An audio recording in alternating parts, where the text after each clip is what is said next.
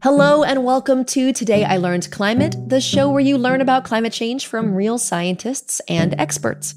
I'm Laur Hesse Fisher from the MIT Environmental Solutions Initiative, and today's guest is joining from a long way away from us. I'm James Renwick. I'm a professor of physical geography at Victoria University of Wellington in New Zealand. Professor Renwick is a lead author for the worldwide body of scientists who create the United Nations climate change reports. It's called the Intergovernmental Panel on Climate Change, or IPCC. Because these reports pull together all of the world's research on climate change, they're the best information the world has on how climate change is unfolding.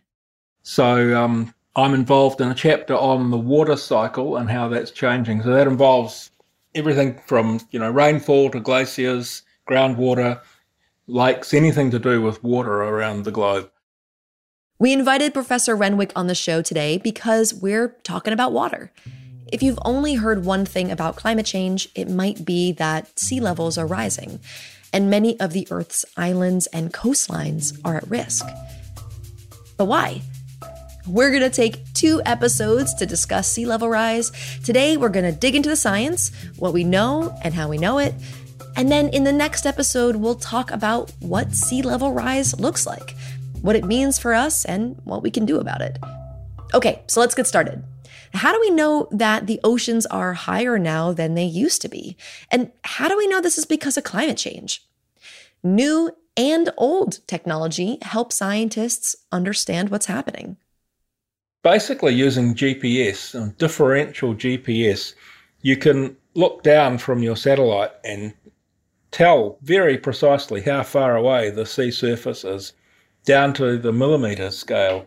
It's pretty cool science, actually. I mean, it's the same GPS that's on everyone's phone and everything. It's it's done more precisely, but it's the same technology put to a really cool use. So we have these nice satellite records for the last 30 years, and we know they're reliable and precise and so on. But of course, for a climate study, you want more than 30 years of information. It's just not, not long enough to get a sense of any trends. Luckily, people have been interested in sea levels for much longer than 30 years, because merchants and fishing ships have always needed to know when the tides were high enough for their ships to move safely through the ports port officials kept logs of how high the tide was from day to day. We have reliable sea level measurements from tide gauges at ports around the world that go back to the late 19th century, so about 150 years of record or so. Turns out there's enough of these things around the globe that you can form an estimate of how the average sea level is changing, if it's changing. And of course, it wasn't changing for a long time until the greenhouse gas increase really started getting going. Yeah, what we see from the tide gauges and the satellite data is that globally, on average, the oceans have been rising over the past 100 years. And in this century, the 2000s, it's been rising faster. But why? Well, it's because the Earth is getting warmer. When we burn coal, oil, and gas, we release a kind of pollution that hangs out in the atmosphere. And this pollution acts like a blanket, trapping in heat. When there's too much of it, it warms up our air, our land, and yeah, our oceans. In fact, most of this trapped heat goes into our oceans. About 90% of the total heating from increased greenhouse gases in the atmosphere is, is going into ocean water. So the ocean's warming and if you heat water, it is going to expand. This would work. You can try that out. If you put a cup of cold water in a microwave and heat it up, there'll be less room in the cup at the end of your little experiment. In our educator guide for this episode, we give you another easy demonstration of this that anyone can do at home. To check it out, go to tilclimate.mit.edu. Of course, when ocean water expands, the only place it has to go is up. So that's one cause of sea level rise. But the other thing that's going on has kind of taken over, and that's the melting of ice off of glaciers all around the world uh, and from the big ice sheets in Greenland and the Antarctic. So it's making the ocean deeper all around the world. I mean, the oceans are pretty big. Um, so you need to melt a lot of ice to really noticeably raise sea levels. And, and the number is one I carry around in my head. If you melt 360 billion tonnes of ice and spread that water out over the global oceans, which happen to be about 360 million square kilometres in area, you get a layer that's one millimetre thick. And in the global average, we've had, I think, about 25 centimetres, which is, yeah, a little less than a foot of sea level rise since the late 19th century. So that's, when you work it out, that's a, a lot of ice. it's, it's trillions of tonnes of ice that have already melted off the ice sheets of the world.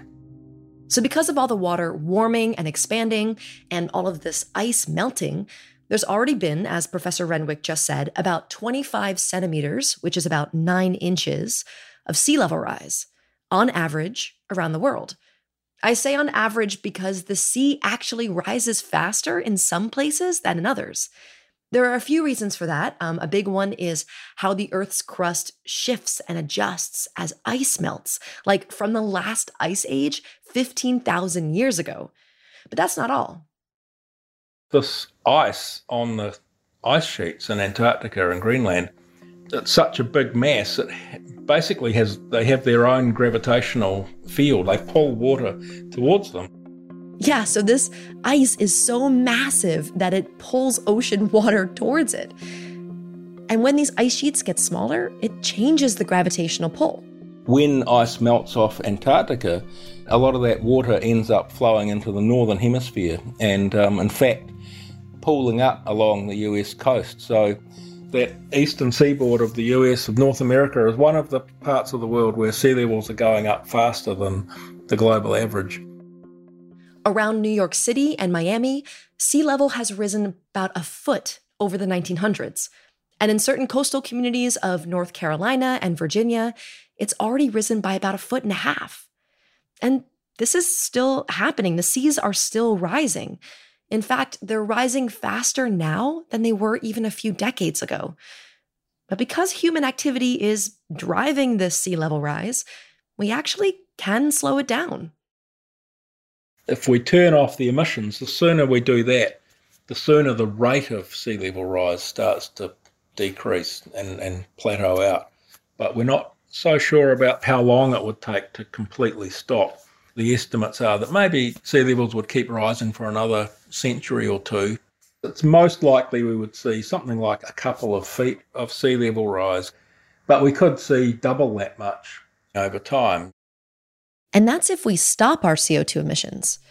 If we don't, there's a possibility of getting way more than a couple of feet.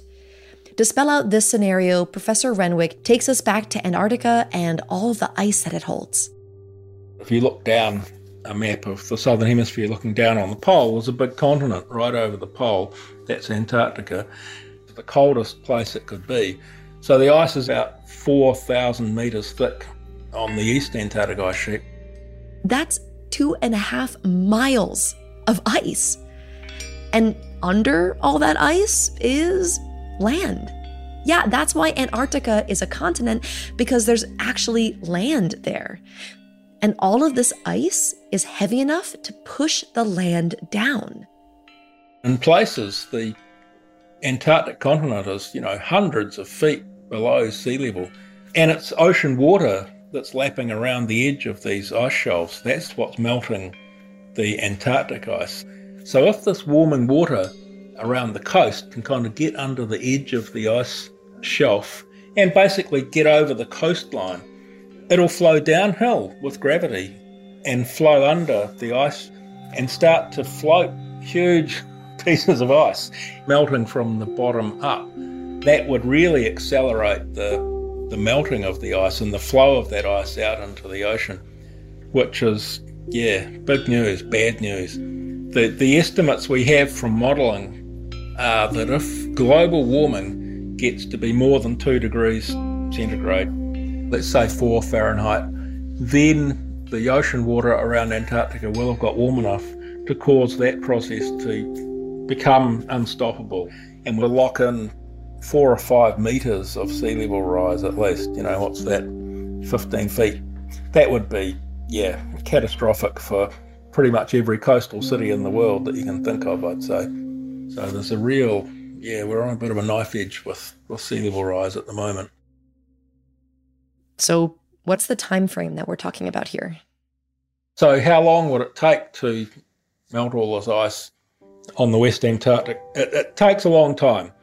We might lock in that melting within 30 years or so if we don't reduce emissions of greenhouse gases pretty quickly. But it would take several hundred years for all the ice to melt, and may, maybe even a thousand years. So it's not something that's just going to happen over a weekend or something. We're not going to wake up and find, wow, sea levels are now, you know, this much higher. I'm now floating. My, my house has disappeared. I think it's it's really worrying if we know we have consigned future generations to many, many metres of sea level rise. You know, we would be saying that all future generations would have a different, different map of the world. Humanity would have the time to adjust, but in the process, millions and millions of people would be displaced. This is a lot to think about. And it can also sound very far away, you know, a century or two of rising seas which is why in our next episode, we're going to bring Professor Renwick back to help us understand how sea level rise is impacting people now and what's in store in the next couple of decades. In the meantime, we'd love to hear from you. You can find us on Twitter at TIL Climate or send us an email at tilclimate at mit.edu. And you and your friends can subscribe to TIL Climate on Apple, Spotify, or wherever you get your podcasts. Thanks to Professor Renwick for joining us, and thank you for listening.